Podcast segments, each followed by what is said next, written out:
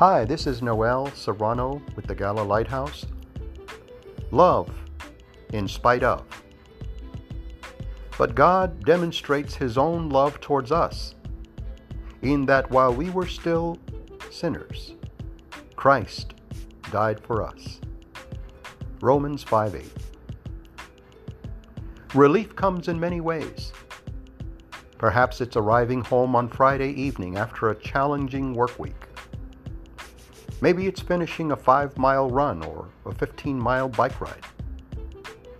For a student, maybe it's an A on an exam grade or a college acceptance letter.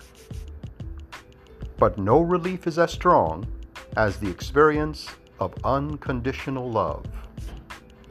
Knowing we are loved in spite of our sin and failures.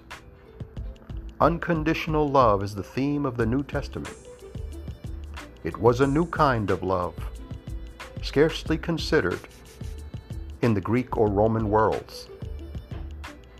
But the introduction of the Greek word agape into the New Testament conversation defined God's love for the world. It's the word used in the New Testament's best-known verse, John 3:16.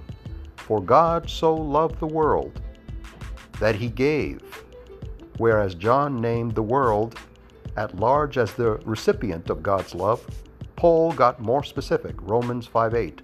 Sinners are the recipients of God's unconditional love. We know we have sinned. We know that we are guilty.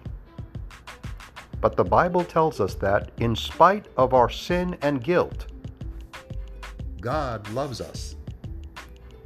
Have you experienced the relief that comes with knowing that you are loved by God unconditionally? It's a proven love. God gave Christ to die in spite of our sins. This is Noel Serrano with the Gala Lighthouse.